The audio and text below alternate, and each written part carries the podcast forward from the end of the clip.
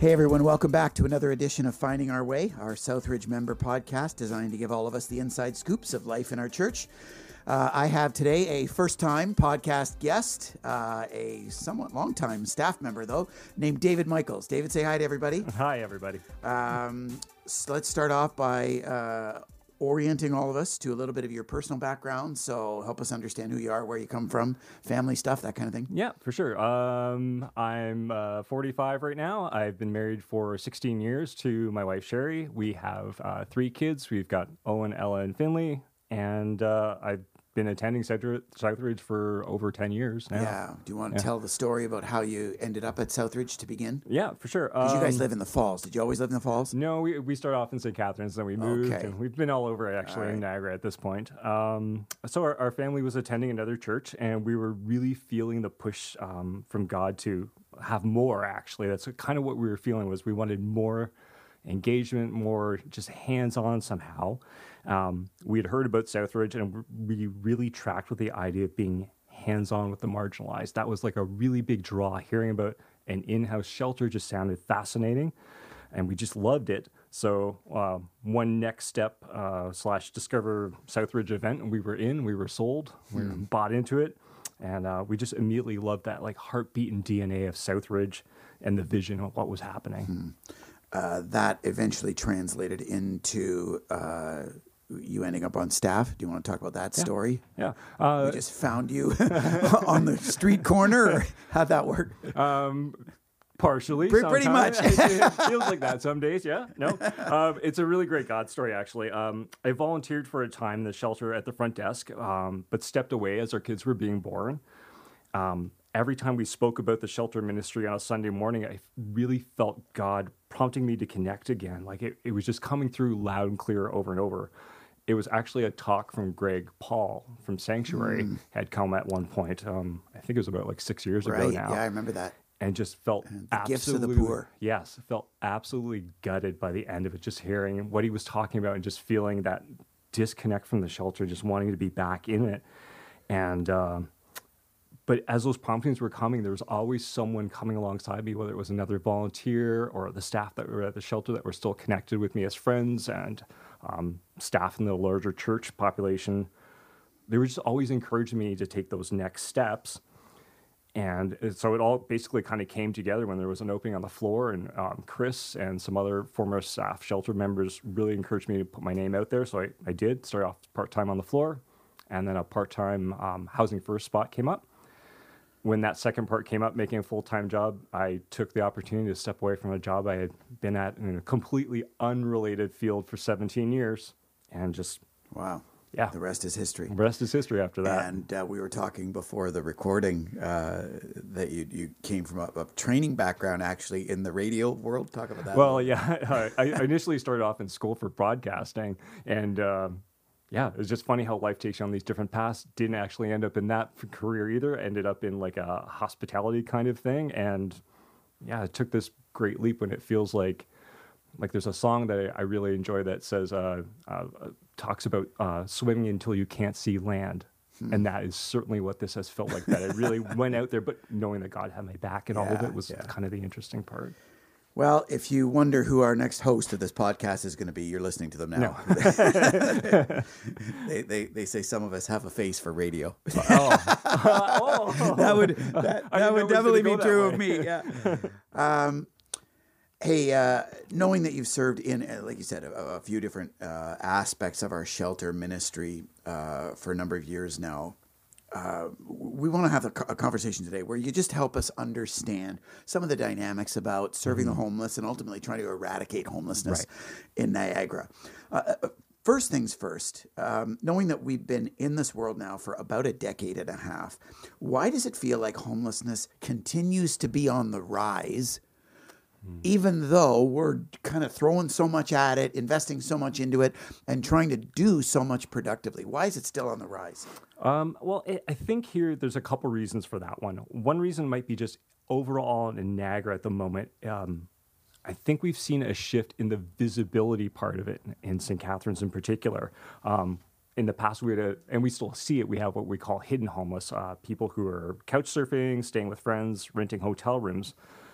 Um, and that generalized imagery we picture of someone um, homeless sleeping outside in a park in a tent panhandling it, it's definitely been in the media coverage too. There's been a lot more media coverage Yeah. around this idea of homelessness. So i think it's just kind of been at the forefront. I don't know if it's expanded more um, but in another way like So it may have always been just as pervasive a need, but right. but a greater degree of hidden homelessness Right. compared to now that being more exposed. We're just becoming aware of the true scope of Right. an issue like homelessness in our community. Right, and even touching into that media coverage, I think we've all seen um, uh, the talk about affordable housing and the crunch that's out there. Yeah. there's not much availability, and then when we have prices that are going through the roof, whether you're a renter and you see your rent going up every year, or a home buyer, or first-time home buyer stepping into that market. So as that market gets harder to get into, we're just pushing more and more people out, and then you end up outside. Yeah, yeah. If you think about what a house was worth 10 or 15 years Right. ago in Niagara when we would have first got involved in serving the homeless versus what a house is worth or what rent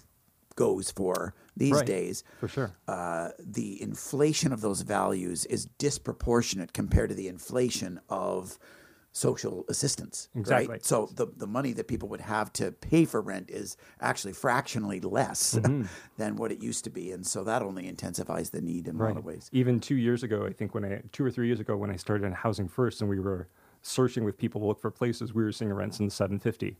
Well, now it's nine hundred, except that your pay rate on social benefits has not matched that. Right, right. If you're didn't go from 800 a month to 1000 a month No. yeah yeah um, in in an oversimplified way i know that there's a lot of individual specificity and and nuance and complexity but w- what are basically the main reasons why a person finds themselves homeless Right. So uh, affordability and availability are huge in Niagara. That is a massive uh, a part of that. But then there's a multi-layered, complex mix of other factors that are at play. Um, they can include events like uh, like a traumatic event. Say if there was a fire or something that happened in your life. Um, you have relationship and family breakdowns, which is actually um, a leading cause for sure mental and physical health, if you've got substance use issues, discrimination, a list goes way beyond that initial financial piece. Imagine having like one or two of those factors stacked up in front of you, and then add a systemic problems that we have out there, like inadequate discharge from a hospital or jail or mental health facilities with no follow ups and support. I- Imagine trying to take all that stuff stacked on top of the money piece itself. It's interesting that you mentioned that because I've I've learned only recently that one of the main I don't know if you'd call them feeders, but one of the main uh, kind of circumstantial drivers for homelessness is actually the lack of follow up support from hospital releases or release from jail or the detention center. Right. That those two specifically just kind of you know spit people out on the street and don't because they don't have any follow up. You just Exactly. left to, to wander with nowhere to go, and that that yeah, realizing that again kind of awakens you to what's actually going on around here. Um, given your experience in this now, uh, what would be some of the most important or kind of noticeable things about the condition of homelessness that most people who aren't involved in it day to day typically don't know or aren't aware of? Yeah, so I think a lot of people uh, would really focus on that money piece right away. We would think that's the number one factor, but um, every two years, the region does uh, what they call a point in time count to try and assess how many people are out on the street homelessness. And they ask people how they ended up that way. And the actual number one was a family breakdown. That conflict, violence was actually what was driving people to end up losing their housing over and over. It wasn't money, it wasn't lack of that, it was actually that loss of connection. They had no place to go any, right that anymore. they did not have someone that was caring for them Uh, now, m- moving into the, the kind of remedy or the antidote that we're trying to provide as a church, um, w- I think one big misconception is that all we are around here at Southridge is an emergency shelter. Um, talk about why emergency shelters on their own are not enough or do not eradicate homelessness in a community. yeah tough question. I thought about that one quite a bit actually. Um, so shelters don't eradicate homelessness because of the temporary nature of the state. That's that's just the reality. It's time limited there's so many people in our community we can only help for that, that small stay.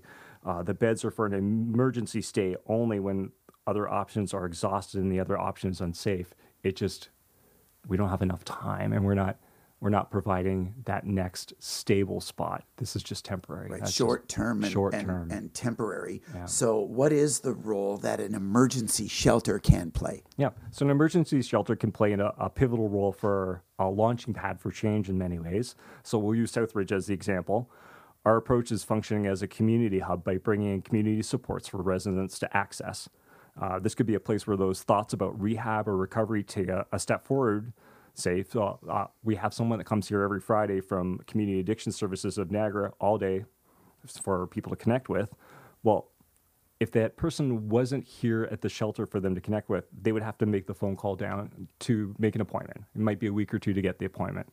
That's if you've got a phone to make that call in the first place. Then they'd have to get themselves there. And they got to get themselves there. It's the next part. Yeah. And all of those things feel like barriers. Even going downtown to where the, that office is, that could be a trigger for those old haunts, those old friends you used to hang out with downtown when you did use. So then you don't go. Yeah. So the beauty of having somebody in house here where they can just walk across the hallway and connect, that's that chance for that change to kind of start to begin. Yeah, you used a phrase that I hope our members listening uh, heard and, and can track with, and that is the community hub. Right. Uh, that's something that I know Southridge has tried to be real serious about in in the world serving the homeless, is to actually kind of broker partnerships with other service providers.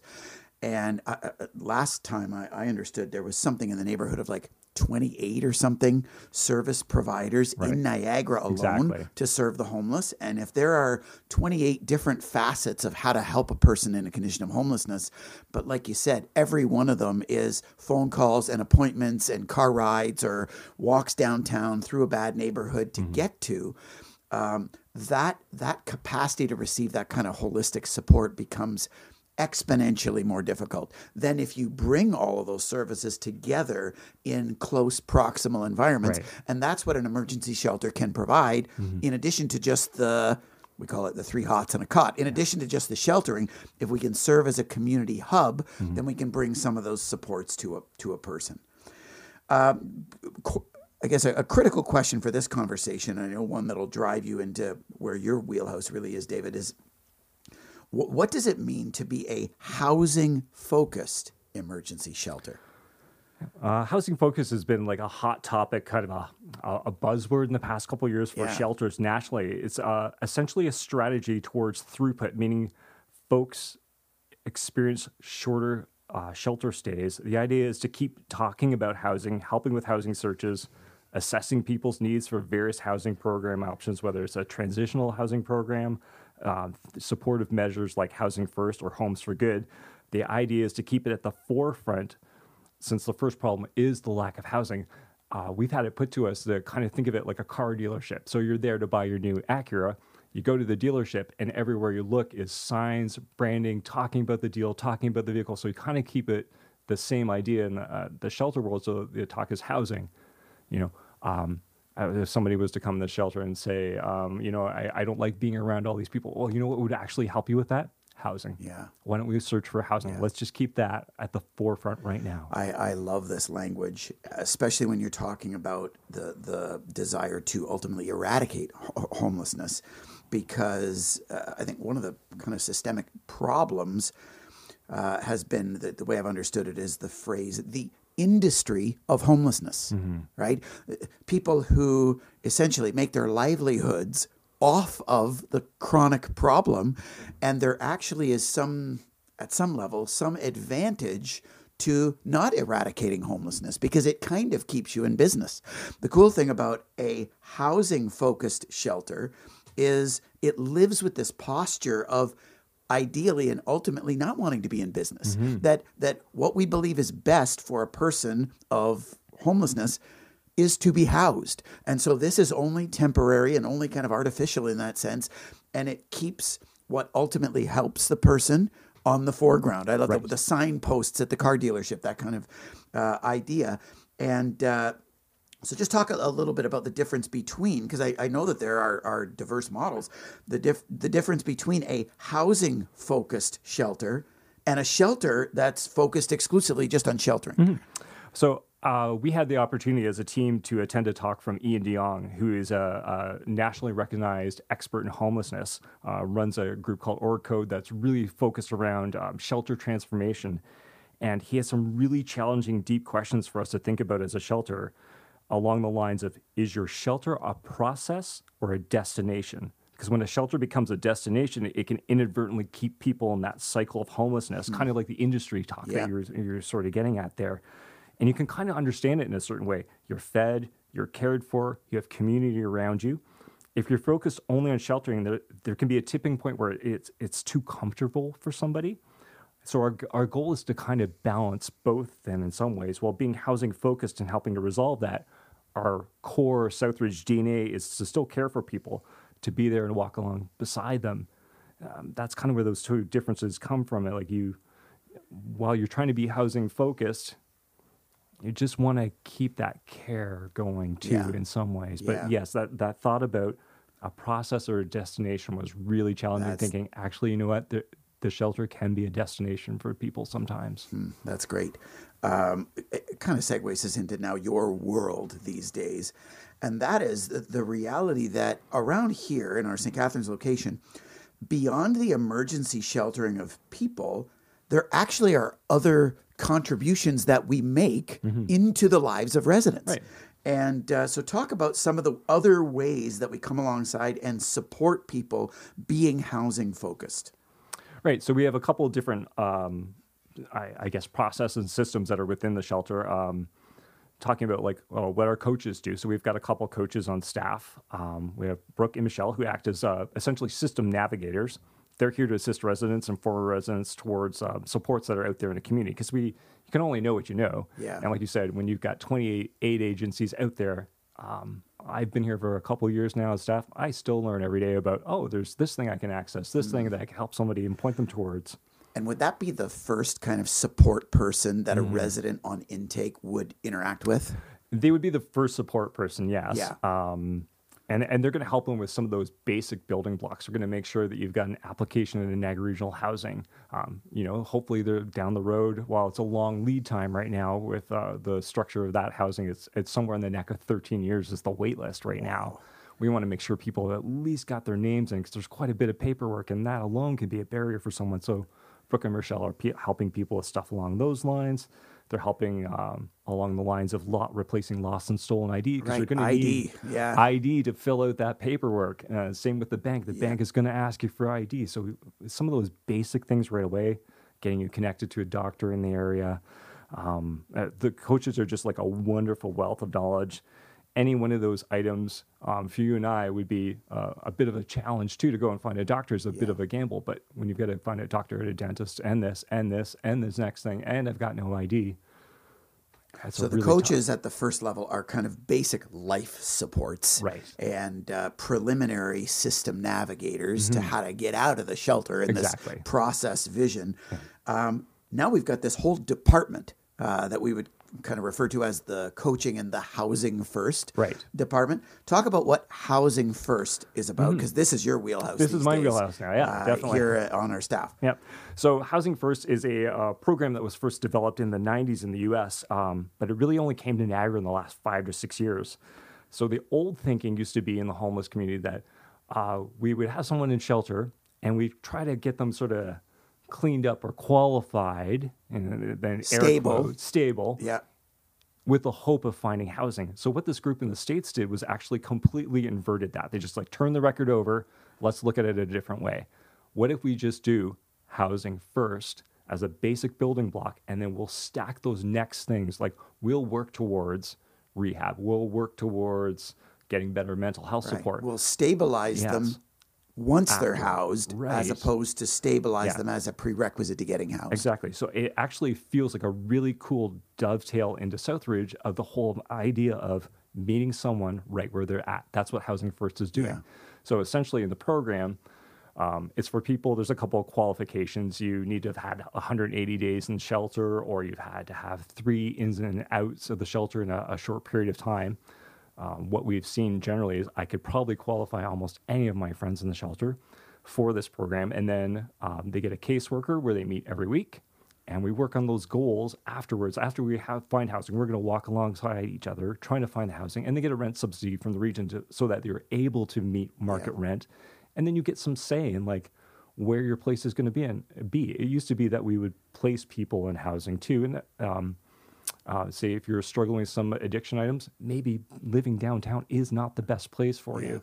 So in this program, you have choice. It's client driven, and Well, we also it sounds like have some some relationships that are emerging with Mm-hmm. landlords within e- even uh, entire apartment units, A- and things like that. And so now you become more of a broker of opportunities in that regard that provide people choice and kind of help them get housed 1st It's Mm-hmm. really uh, in the in the overall process of a housing first uh, approach.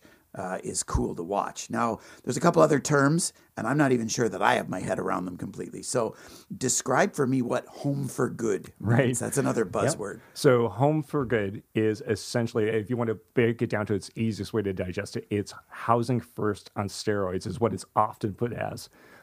Instead of having just a single caseworker, you've got a whole team. It's really for the hardest to house uh, that are coming out of this homeless community that have multiple complex issues that are happening. So, instead of having that one worker, you're going to have um, a landlord engagement specialist who's just going to tackle just the housing issue. You're going to have an addiction support worker right on that team working with you directly. You're going to have an occupational therapist who's going to help you on those day-to-day needs and how do we how do we make this house work? How do we how do we cook for ourselves? How, what's it like to be a good tenant? And have that. So you've got those people, and they're meeting you with you every week. Sometimes in a home for good, it's uh, more than once a week.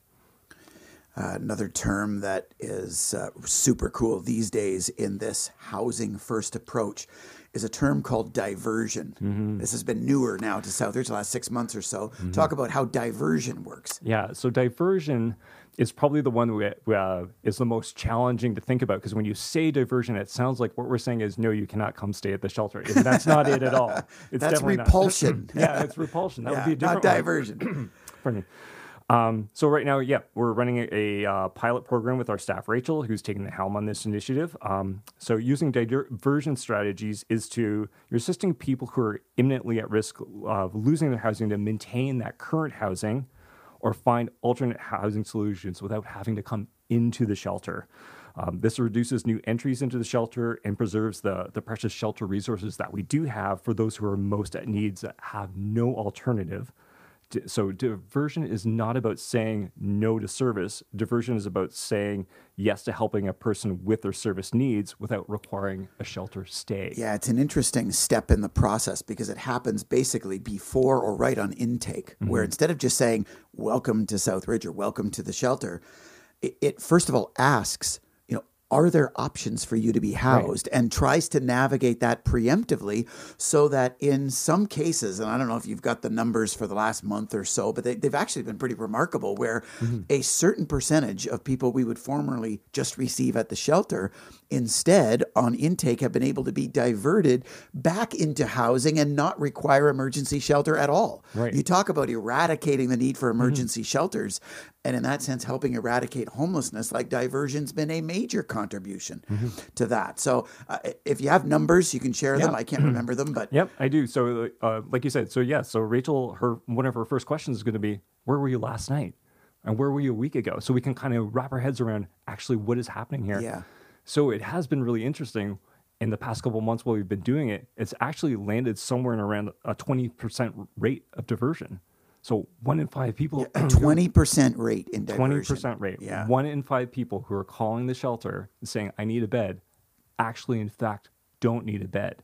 They might need help with something, Yeah, but not they the need bed. assistance and support Right. finding housing other than an emergency shelter bed. But at the end of the day, with that support, that diversion support, uh, they don't necessarily need to occupy a bed in a in a world where it sounds like in the last month or two since we've been experimenting with this.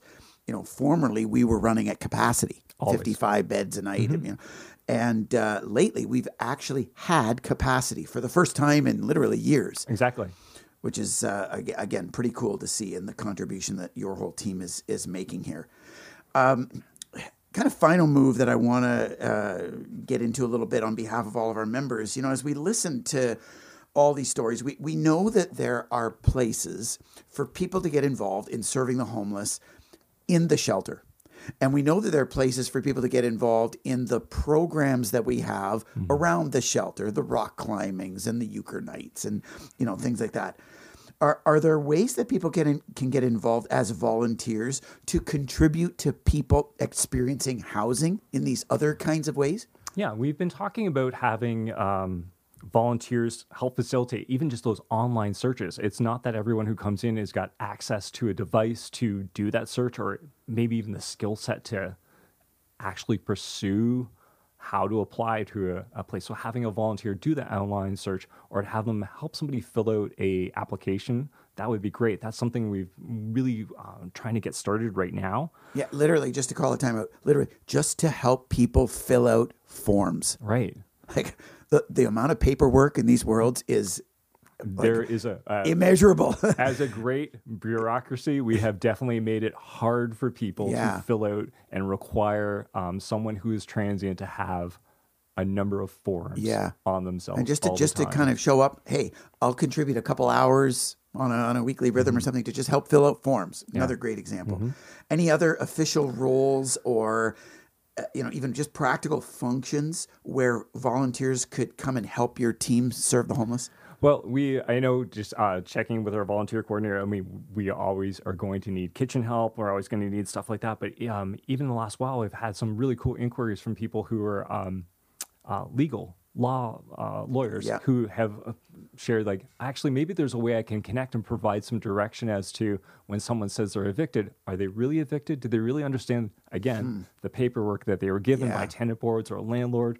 Or what their rights Yeah, are. Landlord Tenant Act. Yeah, Yeah. super complicated piece of government documentation. So really great stuff like that, like having someone come in who has that expertise, or even someone who actually is a landlord.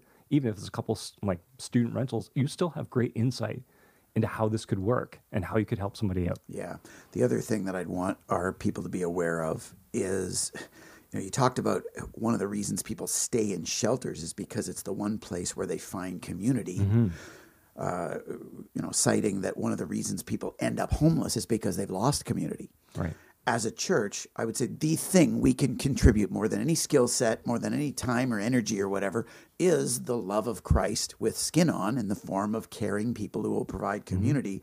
So help us understand how someone can come alongside a resident or former resident once they've been housed because once they've been housed they still there there's still a need there among all of the stabilizing inputs to provide them support.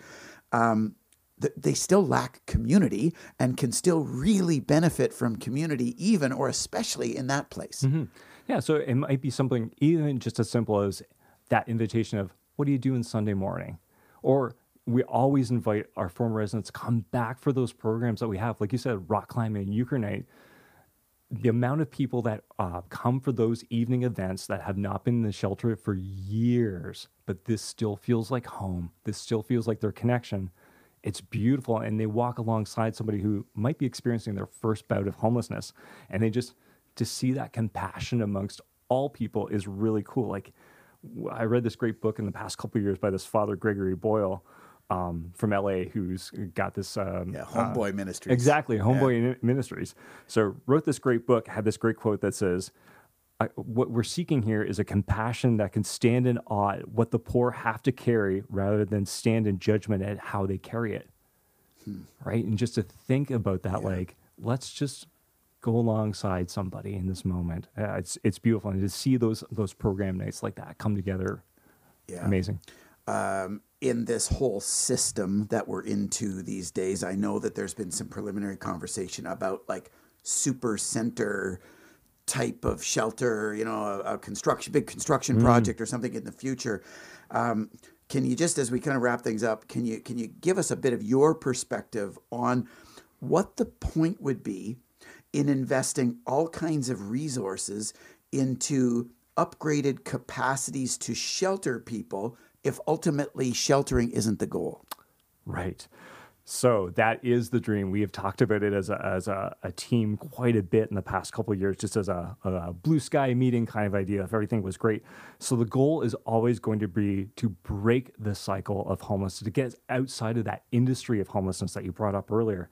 So what if we could leverage our property in a way that allowed us to serve res- residents with dignity and also bring on-site housing into the mix? What if we were a provider of housing in some way? Could that be part of a, a center like Yeah, that? interim transitional mm-hmm. housing options. yeah, could we have a, a mix of those? Could we have the transitional? Could we have a, another couple floors that are at market rent? Yeah. something like Yeah. that. Like it would be a really yeah, even neat way. supportive housing kinds of situations for people exactly. with you know additional care needs. Anything else along those lines? Because I know that that's going to in the years to come that's going to be an emerging conversation, and I imagine everyone wondering, hey, if we're housing focused, why would we build more you know non-housing kind of kind of so i mean part of it would be it'd be really cool to have to expand all those spaces that we're already offering where our friends from Casson can come in here and meet somebody on site what if we could add more than just Chuck on Friday? What if our doctor that runs the Reach Clinic, what if he could actually have, instead of just a small meeting space, what if he could provide a magic. bigger medical room of some kind to provide service that people aren't getting right Yeah. now? In addition to the multiple options of transitional housing, the idea behind an upgraded shelter really tries to max out this hub model that you talked mm-hmm. about. And instead of having, you know, sparse little areas for the service providers to come alongside residents on occasion, if we could have spaces for many of them to work together in proximity, you know, more real time all the time, Right. uh, we feel like we could really raise the game of how we serve the homeless and ultimately contribute to trying to eradicate Exactly. homelessness in Niagara. Uh, any final encouragements that you'd want to share to our members just on the challenges of of making this kind of difference in our community? Yeah. Um, my encouragement would be that it can be done because there have been other communities across Canada who have effectively eliminated homelessness. That through these supportive programs, through coming alongside people, you're able to do it. And I feel my sense is that we're on that right now. Uh, the region is committed to it, Southridge is committed to it. I know God is guiding us um, through all this as we dream bigger ways to help resolve homelessness. And we just have to be careful in that to not let God get tiny. Like God has got our back in this, and we have to keep Him ever present at the forefront. Amazing. Uh, thanks so much for sharing today. you're. I uh, I've been so inspired in the last number of years when I hear people, uh, you know, conducting investigative reports and surveys and things who come back and say of all of the service providers, Southridge actually may be the best positioned to eradicate homelessness in Niagara. Because of the hub model, because of the housing first approach, and the leadership that you and uh, so many of the members of our team provide is just a beautiful picture of body parts in the body of Christ, pouring their gifts and their passion into a specific kind of contribution that is really game changing for people again and again and again. So it's amazing to be part of and to watch. Gang, if you're listening and your heart is inspired to get involved in this, contact David or other members of his team to find out how you can contribute. But uh, thanks so much for joining us, and uh, we'll look forward to talking to you again uh, next week as we continue finding our way together. Take care.